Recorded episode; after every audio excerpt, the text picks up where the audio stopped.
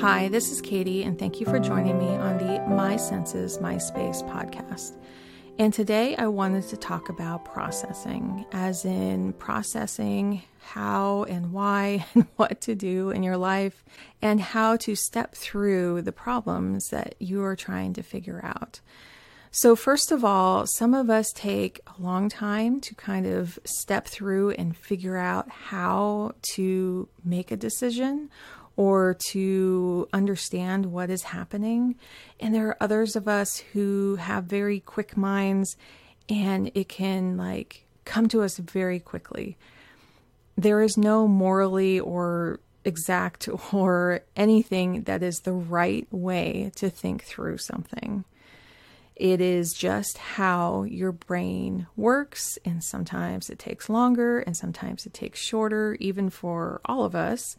But some of us can really understand things very quickly and we jump to the next thing. Um, and some of us just take our time to really go through those.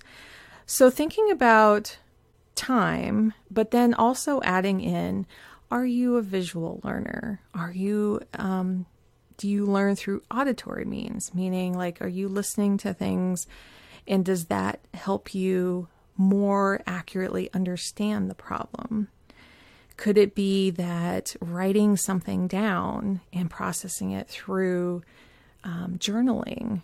Is it possible that you can be out in nature and that really helps you understand things? Is it talking to people within a group? You know, like, hey, like if I bring some of my problems here, can we kind of sort this out together? Or we're trying to solve a singular problem and everyone's kind of joining in and offering different solutions, which then can lead to the best solution coming from everybody. Could it be that talking to one other single person, like a coach or a teacher or a mentor, having those kind of deeper conversations back and forth? Um, it could be typed back and forth um, because so much is digital these days, or it could be written on paper, or you know as letters, or it can just be talked about verbally between two people. And having someone else pose questions to you, not answers, just questions, can really help you wrap your brain around what is happening and what possible solutions can be. Now, for visual learning, you could be drawing pictures or art, or like I do also, is I draw, I pick cards. Um, I don't physically draw them or the art, but I pick cards such as tarot or oracle cards. And I find that their visual stories on the front of them or their meanings can really open up new perspectives I couldn't even think of or understand unless I took this kind of new concept and applied it to the problem that I'm having and seeing it in a different light. So, for example, maybe I'm like having a really hard time with my health or something, and then I can pull a card and it says patience. Well, I can automatically go, oh, wait a minute. Not only do I like can follow it for word for word, but I start adding on connotations to it. Like, wait, I can have patience in my health, but I can also, I, I just free associated right now. I can be a good patient, you know, but what I'm talking about is like, maybe I need to have patience with the system.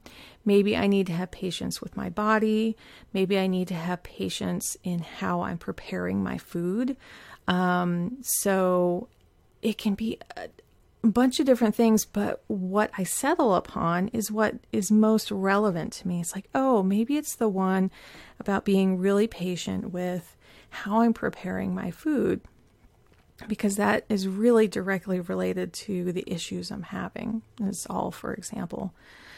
Could it be that you're a kinesthetic learner so that you're ha- you're really needing to touch something, and it could be that what you're directly touching is the problem that you're trying to fix. Like it could be something with woodworking or build, you know, build not building a house directly, but fixing something on your house or creating something out of clay or whatever it is. Like you're actual thing that you're touching is the thing that you are feeling and seeing how and making decisions about how thin should this be, how how supported should this be?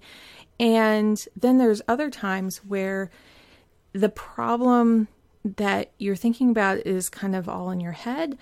But if you're doing something like knitting or folding laundry or something tactile within your hands, that that can help you think as well and sort your way through the problem.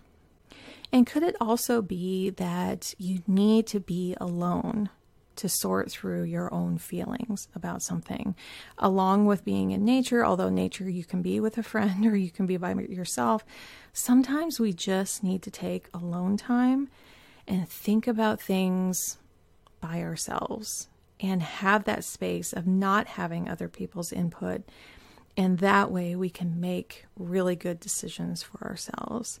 So, as you can see, like the way that you're processing, mentally processing these things is very tightly woven into learning styles.